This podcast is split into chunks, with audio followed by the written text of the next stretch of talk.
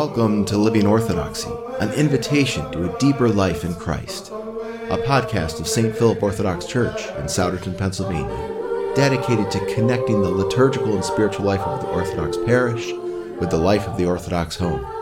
Presenting the weekly homilies of our parish pastors, Father Noah Bushelli and Father James Thayer, as well as discussions of the liturgical year and Orthodox life and practice by Justin Gold and Jeff Hyatt.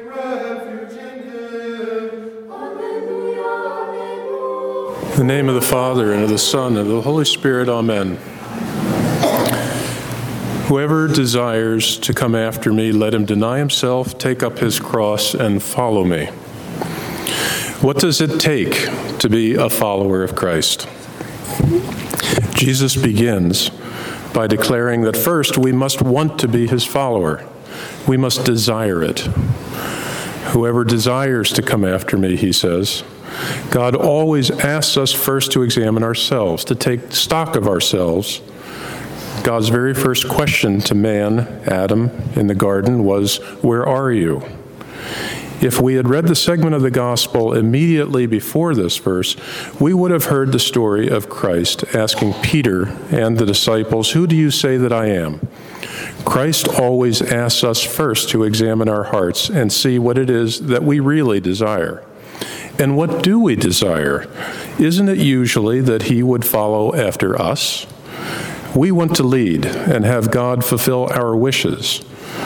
Father Hopko said that most of our private prayers are simply us telling God what He already knows and what we think He should do about it.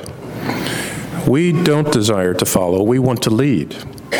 When Christ asked Peter, Who do you say that I am? Peter confesses, You are the Christ.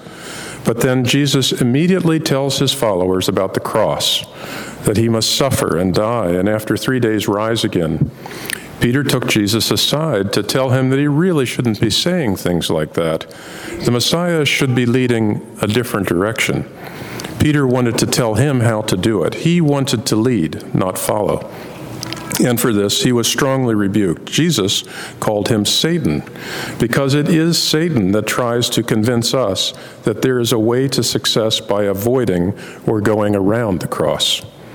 And like Peter, this is how we want the relationship to be. We want to lead and have God as our good luck charm to help us fulfill our plans and our dreams. So the first thing necessary is to want to follow, to desire it. And how does Christ react to this desire? Seminarian David, a few weeks ago, talked about this reaction to the desire to follow Christ in the story of Zacchaeus, a hated tax collector. Zacchaeus desired to see Jesus. When Zacchaeus heard Jesus was coming, he ran ahead, climbed up a sycamore tree to be able to see him over the crowd. And Jesus went right to him and looking up at him in the tree, told him to hurry down because he wanted to be with him at his house, where he was living, right now, today. Or the story of the prodigal son, which we heard just before we began Great Lent. How the son decided to leave his father's house and go waste his money and life, and he wound up in the pig pen. The Father allowed him to wander into the far country. Jesus, too, never forces himself on us we always remain free to make our choice to follow or to wander.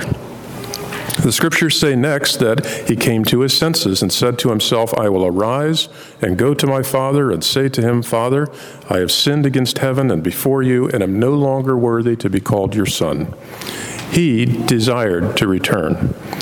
He was on his way home, rehearsing this prepared speech, and before he could get out a single word, his father came running out to meet him and embraced him and prepared a celebration meal for him. This is how even our smallest desire to follow after God is met by our loving Father. Whoever desires to come after me, let him deny himself. If we have the desire, the next thing we must do is to deny ourselves. But what does this mean? The word for deny is the Greek word aporneomai. It doesn't mean to deny yourself as in deny yourself meat or chocolate. It means deny in the sense of renounce or disown yourself. And this disowning of ourselves is exactly what we must do and what we have done already in our baptism. It is a struggle every day because we continually try to take back ownership of ourselves, to put ourselves in charge. Jesus says that the more successful we are in this world, the harder it is to disown ourselves. No thanks, I'm doing just fine on my own. To think that we own ourselves is a lie, and we live that lie. Christ told a story about ownership to some Pharisees who were trying to trip him up and get him into trouble with the civil authorities. The Pharisees asked him, Teacher, is it lawful to pay taxes to Caesar or not? Jesus asked them to show him a coin, and when they produced it, he asked them, Whose image is stamped on this coin? And they said, Caesar's. To which Jesus replied, Render therefore to Caesar's the things that are Caesar's, and to God the things that are God. Brothers and sisters, it is we who have God's image stamped on us. We are His, just as the coin had Caesar's image on it and was therefore Caesar's. God owns us, not we ourselves. We must deny ourselves, disown ourselves, and acknowledge that we are made in His image. It is He who is our true owner. That denial, that transfer of ownership from us to Him, is our life's work.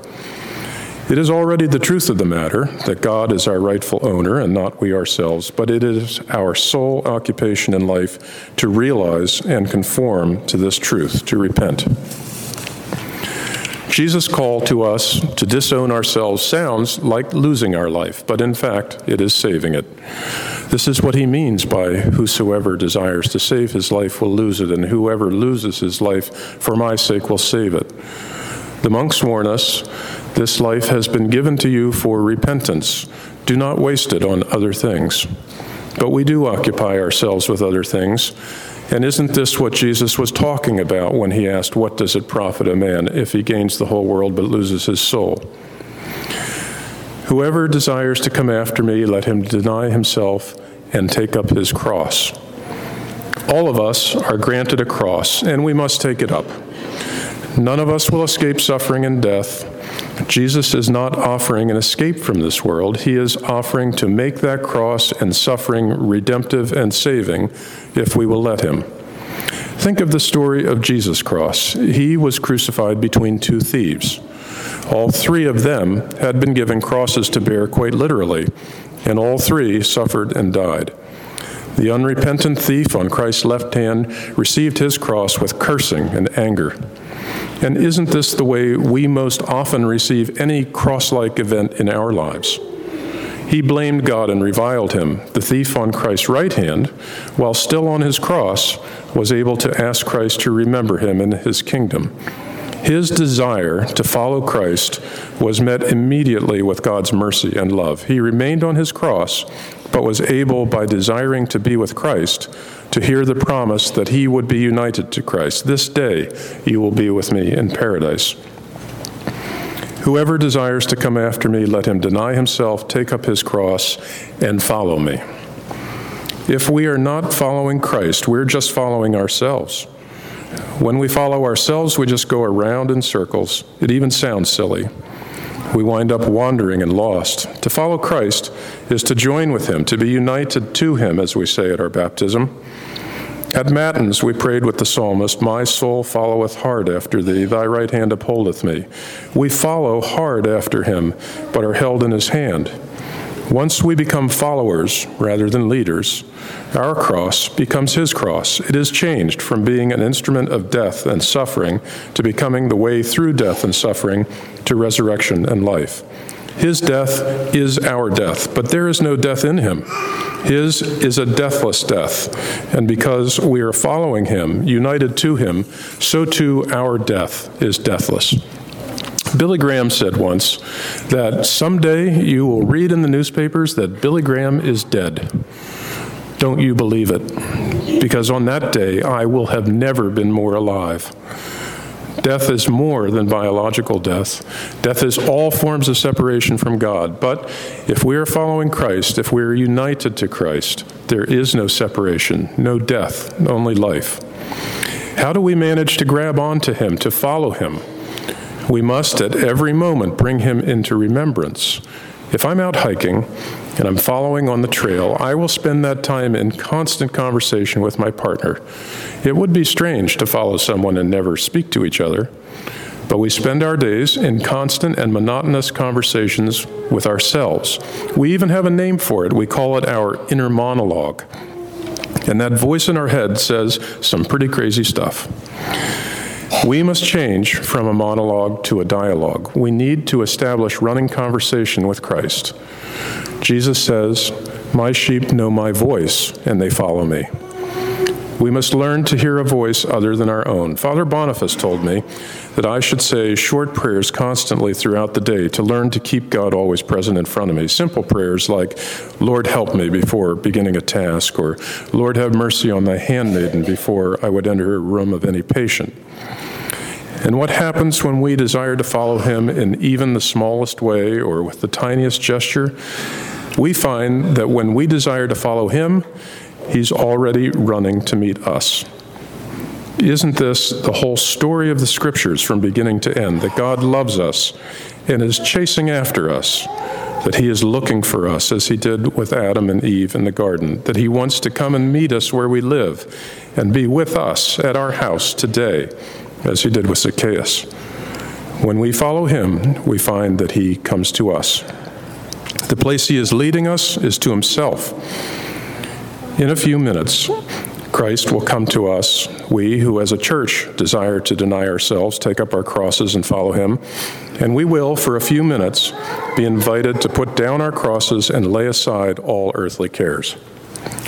He will prepare a meal for us, as did the Father for the prodigal Son he will feed us with Himself to strengthen us to take up our crosses and follow Him.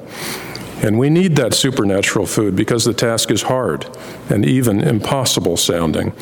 With men, it is impossible, but with God, all things are possible. Perhaps your cross is a physical illness. Maybe you struggle with finances, or a personal relationship, or with addiction, or any one of countless numbers of crosses. Every cross presents an opportunity to be saved if we are willing, with God's help, to deny ourselves and unite that cross to Christ. May He grant us even so much as the desire to do this. And may we then be able to say with the whole church, Behold, through the cross, joy has come into all the world. Glory to Jesus Christ.